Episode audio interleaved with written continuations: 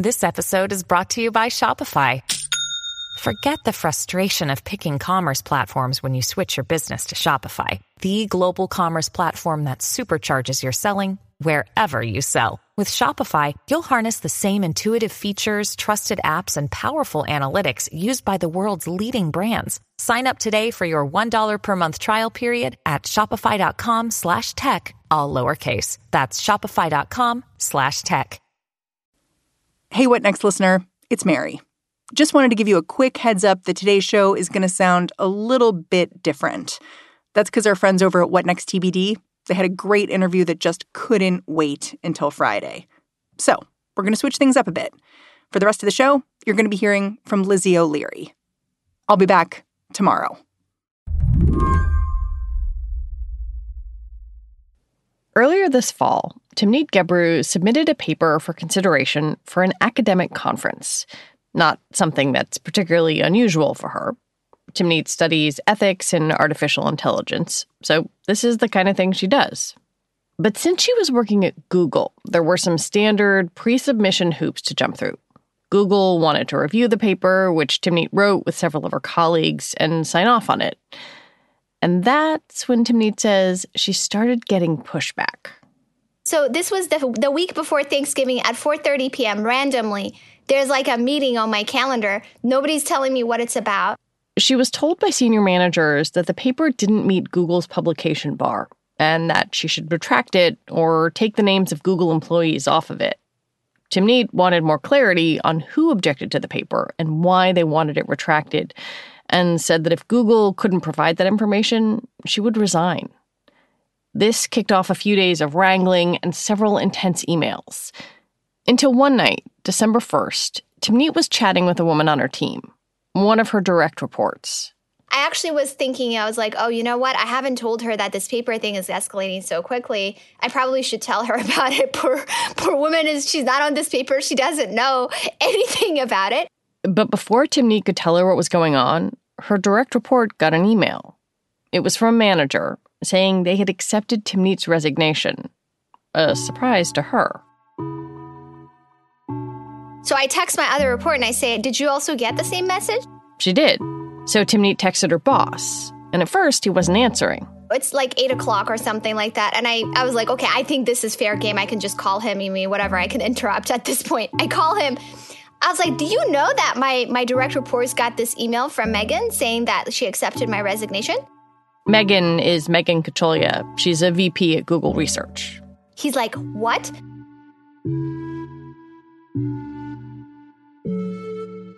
It was clear to Timnit that whatever happened, it had come from someone higher up in the company than her direct boss. That night, when she tried to go to bed, she couldn't sleep. That whole night, I was thinking, what are they going to do? What are they trying to do? Did they think that I had so little value that there would really be like no backlash whatsoever? I would just go quietly? That was two weeks ago, and the time since has been anything but quiet. Timnit says Google fired her Google says she resigned. My team calls it resignate, resignate you, right? I'm glad that they came up with this new word to resignate someone. Thousands of people, both inside Google and out, have signed a petition on her behalf. The company's CEO has had to answer questions about what happened. And Timnit is trying to figure out how she, one of the few black women who studies ethics and AI, known almost universally as a star in her field, ended up here to be honest, I still haven't processed entirely because I've just been, I was saying I've been on adrenaline. But if I were to take a step back and really think about what they did, how they did it, how disrespectful and devaluing it was, and how they treated me like a discardable object, and what kind of message they sent to my entire community, it's extremely hurtful. Um, it's extremely painful and I think it's it's kind of what they did is shake my sort of fundamental understanding of human beings and, and what they can and cannot do. Today on the show, a conversation with Timnit Gebru about Google, about AI, about racism in tech. I'm Lizzie O'Leary, and you're listening to What Next TBD, a show about technology, power, and how the future will be determined. Stick with us.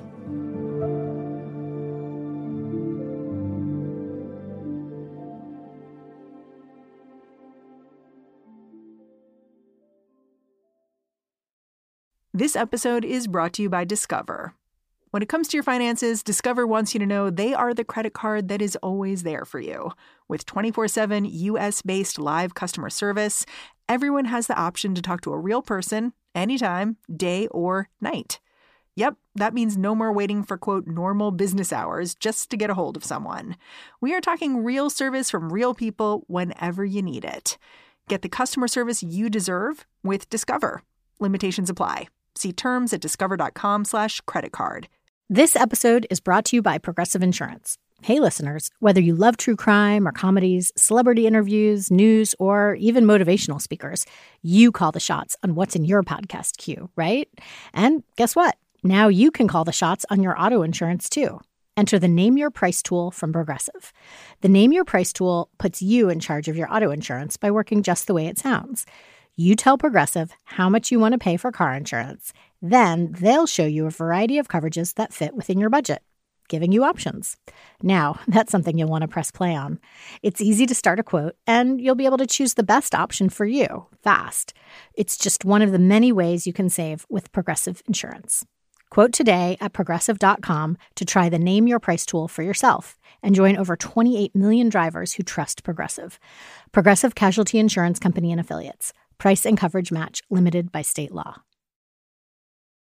Timnit Gebru is known in the tech world for a lot of things, but one of them is starting the affinity group Black in AI, which exists to mentor and support Black researchers in artificial intelligence. And in the days after she left Google, there was a big AI conference, virtually, of course, and she heard from a lot of people who were part of Black in AI there. I'm wondering if you could tell me about that program and the type of stories you were hearing, and what people were saying to you, because you tweeted that, that it was therapeutic to be talking to people about what had just happened. Really, it was very therapeutic to be in a space where everybody sort of uh, understood what I, what we were going through, what I was going through. There was no need to explain, and we were all feeling a similar level of exasperation. In many ways, Black in AI was born at this same conference four years ago. When Timnit looked around the room at the crowd of 5,000 people and saw just six black faces. It was just literally a moment of panic. And I came back home and I wrote this Facebook post that like was shared by a lot of people. And that's when we decided to in- intensify our efforts for Black in AI. So before that, I had this little mailing list where I would just like say hi to any black person I see in that field, like, hi. So, you know, my name's Tony, you know. And so we like added a lot of people. We decided to have a workshop and, and that's sort of how we, we we started the organization. As Black in AI grew, so did Timnit's reputation. Particularly when she was part of a now renowned study that showed how facial recognition technology is biased. Timnit and her colleagues, Joy Buolamwini and Deb Raji, both black women, showed that commercial facial recognition software performed worse on darker skin, especially darker skinned women. The project was called Gender Shades. Well, it seems to me like there are two interrelated sort of problems of diversity in AI. One, which is something that you explored in your paper Gender Shades, that data is often not diverse, which leads to outcomes like facial recognition software not performing well on black women. But but the other is the diversity of researchers. Gender Shades was created by black women, and I guess I wonder did it take black women researchers to ask those questions? Absolutely. Absolutely. I was a PhD student when I advised Joy. She was a master's student. It's highly unusual to have two women who are both students, just the two of them writing papers, right? And we faced a lot of backlash because of it. So we have to constantly support each other and watch out and push through for this work. I'd like to ask you why you went to work at Google in the first place. Well, um, there were two things. One was um, that at the time I was at Microsoft Research for one year, I wanted to do a postdoc, and it was in New York. I wanted to go back home to the Bay Area. Um, and then another one was that um, they were actually specifically said that they wanted to start a Google Brain office in Ghana. So it was supposed to be the first AI office in Africa. So I wanted to help with that. Timnit ended up working with a team at Google that wrestled with the ethics and effects of artificial intelligence. One paper she wrote showed how to document and audit the data used to train an algorithm. So if something went wrong, a company could unwind the process and see what happened. This latest paper, the one that led to Timnit leaving Google, is about large language models. Basically, those are algorithms that predict language. You probably use them all the time when your phone autofills your text or when you talk to Alexa. This paper is drawing from a lot of different works. We were drawing on many people's expertise um, and, and disciplinary traditions and prior work. But, you know, I think our prioritization of the risks and harms probably would be different from other people's because of our background and because of our disciplinary traditions. So we discussed what we, in our view, the risks and harms are and what, in our view, should be done. Timnit and her collaborators named a few issues they saw with large language models, including the environmental cost of the computing power required to train them, the possibility that the models would suck up racist and sexist language in their attempts to learn, and that these models could be used to write language that seemed human and spread disinformation. Has anyone at Google said to you, this is where we had a problem, or this thing that you have put in the paper undercuts one of our products? The first conversation we had was you have to retract the paper. Some of the product leads believe that the flaws are too much, and so you have to retract the paper. Then she heard from Jeff Dean, the head of Google Research. He said, You know, I just skimmed the paper. And so, as a quick skim, this environmental cost section, uh, you know, is dependent on this flawed paper. But I was like, okay. So I wrote, I wrote a whole thing. I'm like, where do you think it overestimates? Why do you think it overestimates? What, what kind of changes are you suggesting? What is the issue? So um, on on Thursday of Thanksgiving, I spent my whole day literally writing this document. Friday, I sent it to them because they told me to retract it by Friday. I sent this document and I said, I hope, you know, this can be a basis for a conversation or some sort of back and forth. So if I'm going to retract a paper, I at least want to understand what is going to happen after. Are we going to try to rewrite it? Are you just trying to kill this line of work? Like, what are you trying to do? What's your goals?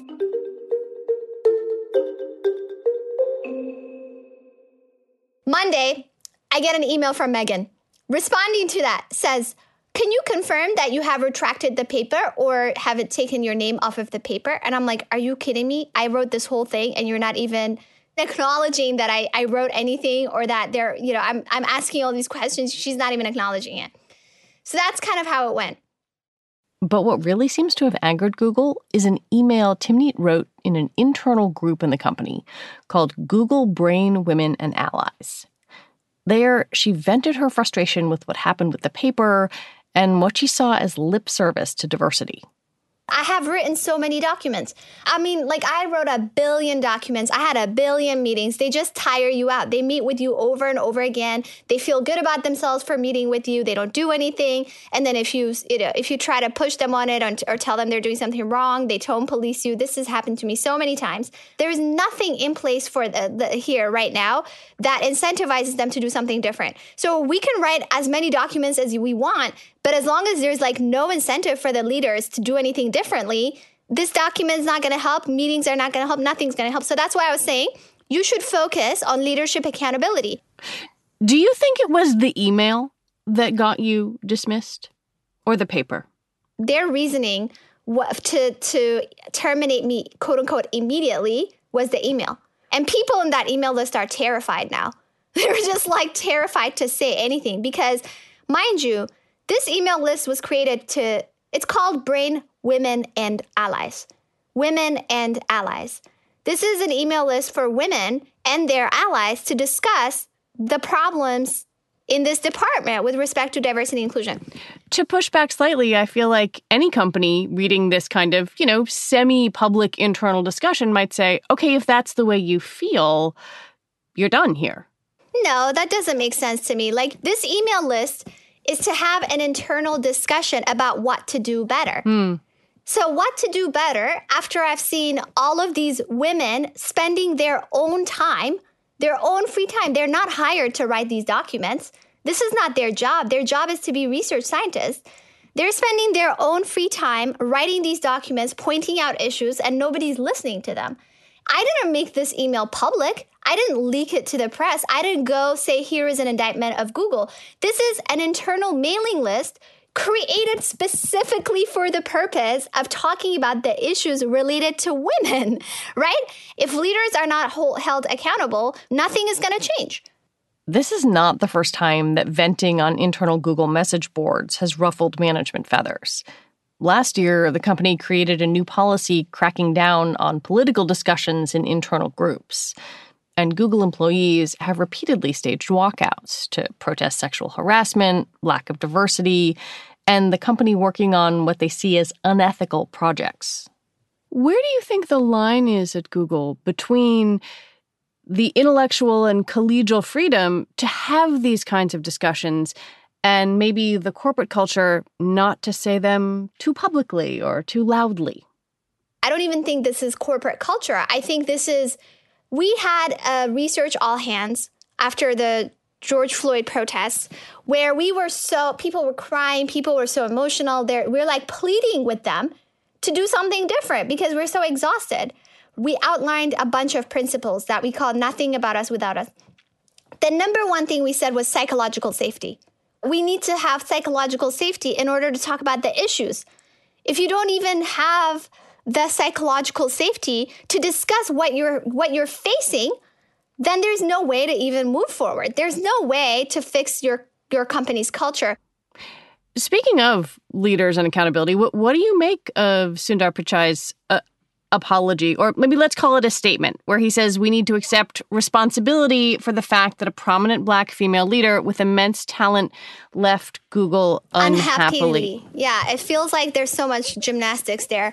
Well, this is what I make of it. They would have looked bad if they didn't make a statement. They still look bad after making that statement. They're basically saying we apologize for the backlash hmm. because we're we're not happy about the backlash because the backlash means oh you're questioning whether you're you you you still have a place at Google. The Google walkout uh, showed how toxic HR was at Google. Right, um, a lot of women said that their number one issue was the HR department itself. They they're not there at all to to support women. They're there to basically to ensure that there are the least number of lawsuits for the company. They're not going to try to make the company culture better.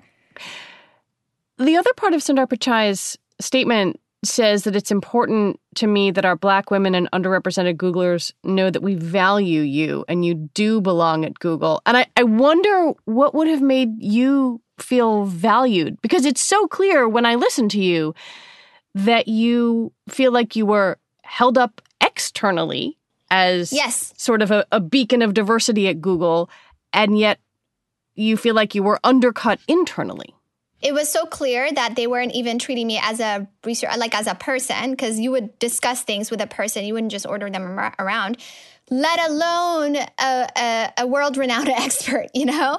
I was constantly devalued i mean constantly and it's and and actually people coming into google told me this they that that they could not reconcile the difference in which i was viewed externally with the way in which i was treated internally why do you think that is why do you think google undervalued you I think it's mostly racism and sexism, even even when it's about issues of AI ethics. So hmm. they have all of these responsible AI initiatives with like literally almost no black people, and the black people in it are just infuriated all the time.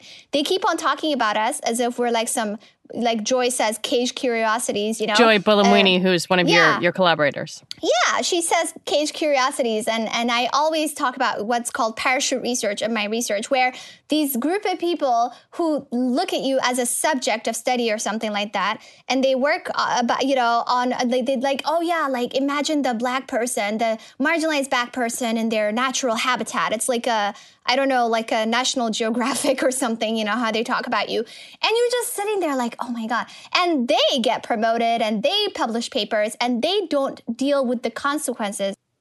We reached out to Google to ask them about Timnit's experience at the company and the circumstances of her departure, but didn't hear back by recording time. Have you heard from anyone at Google since this happened? Officially? Officially? No, I haven't even gotten uh, my instructions on how to re- to uh, return uh, Google assets. Wow, they were they were so fast. I think I, I, I believe they've mailed my check, but I I have no idea how to return the computer. Uh, you know my work computer or anything like that. I'm like, I don't, I don't really. I've been checking my email. I don't, I don't see the instructions on how to do it. No, I certainly have not heard from anybody officially. For now, Timnit is left with Pichai's statement, in which he says that Google will, quote, begin a review of what happened to identify all the points where we can learn, considering everything from de escalation strategies to new processes we can put in place. What do you want people to take away from this interview? That I'm like a I'm a human and I laugh and I talk you know, I I uh, I can be pretty outgoing, and uh, when you're painted as this just um, unreasonable, angry person who needs to be de-escalated, it's dehumanizing. It doesn't tell a story of what you've gone through and what you have tried to overcome. Timnit Gebru, thank you so much for your time. Thank you for having me.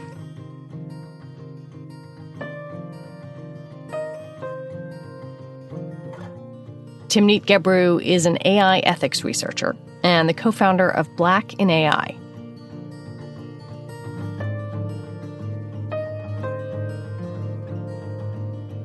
That's our show for today. TBD is produced by Ethan Brooks and edited by Allison Benedict and Tori Bosch. Our executive producer is Alicia Montgomery. TBD is part of the larger What Next family, and it's also part of Future Tense, a partnership of Slate, Arizona State University, and New America. Mary Harris will be back in your feed tomorrow. Mary, thank you for letting me grab a hold of the show today. I'm Lizzie O'Leary. Thanks for listening.